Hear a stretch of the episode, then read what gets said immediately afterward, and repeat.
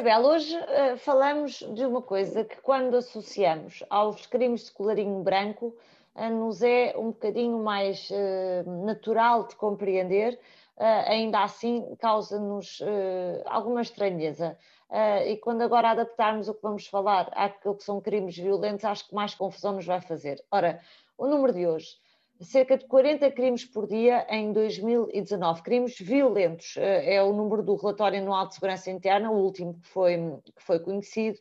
e que eh, mostra de facto um enorme eh, aumento do crime, do crime violento em 2019 e vamos ver ainda os resultados para 2020 que ainda não são, ainda não são conhecidos. Hum. E falamos disto porque, a propósito desta vontade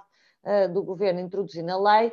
permitir que quem cometeu crimes, violação e homicídios incluídos, portanto crimes muito graves, possam negociar a pena que lhes vai ser aplicada. Isto para quê? Para que a justiça seja mais célere e se, uh, no fundo,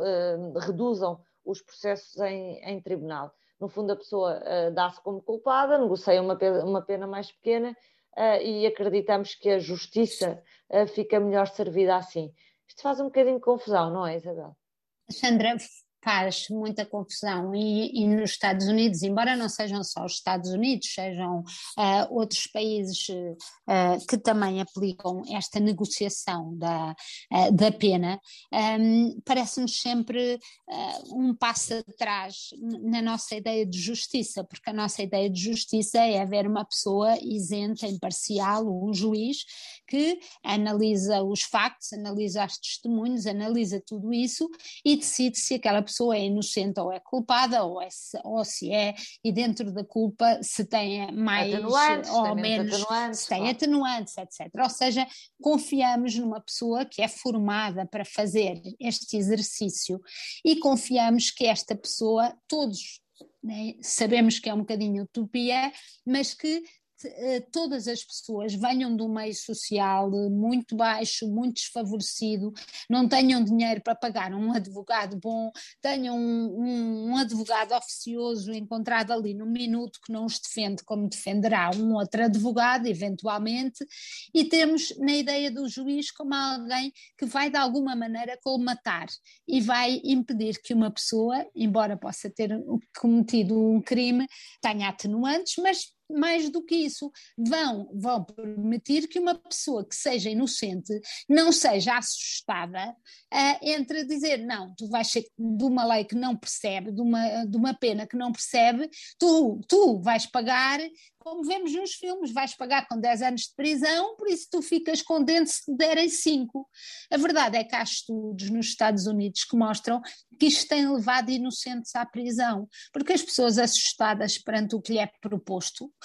acabam por aceitar dar-se por culpadas quando não o são. E eu acho que isto é um retrocesso que não há aceleração nenhuma da justiça que justifique, sendo que eventualmente há aqui, sabemos que há, outros mecanismos para impedir que isto aconteça. Mas apesar de tudo, e eu acho que é um assunto sobretudo um, que não teve debate público nenhum, foi posto assim uh, agora aqui no meio do, de uma legislação sobre a corrupção, mas na realidade eu li no público, mas uh, na realidade parece que ninguém deu assim muito por isso. É, e, a Isabel está, está a falar nisto e nós só vimos as consequências destas coisas uh, depois, uh, muitos anos mais, mais tarde. E o, o pior problema um, de, desta, desta questão é, sem dúvida, o que a Isabel diz: a possibilidade de vermos uma pessoa inocente um, a acabar por aceitar um determinado acordo, porque, com, como não tem dinheiro para uma boa defesa, acaba por se arredar no sistema. Esse é, sem dúvida, o pior problema, mas há aqui uma questão filosófica de fundo, que é nós queremos resolver um problema da morosidade da justiça comprometendo a capacidade de fazer a eh, justiça. Estes são o tipo de questões que têm muitas espinhas e que merecem toda a discussão, porque uh, há, uns, há uns anos uh, um acordo entre o Partido Socialista e o Partido Social Democrata de então uh, dificultava as escutas a primeiros ministros e veio-se a ver mais tarde que foi esse pacto que levou a que muitas das coisas não pudessem ser admissíveis, por exemplo, em grandes megaprocessos como temos,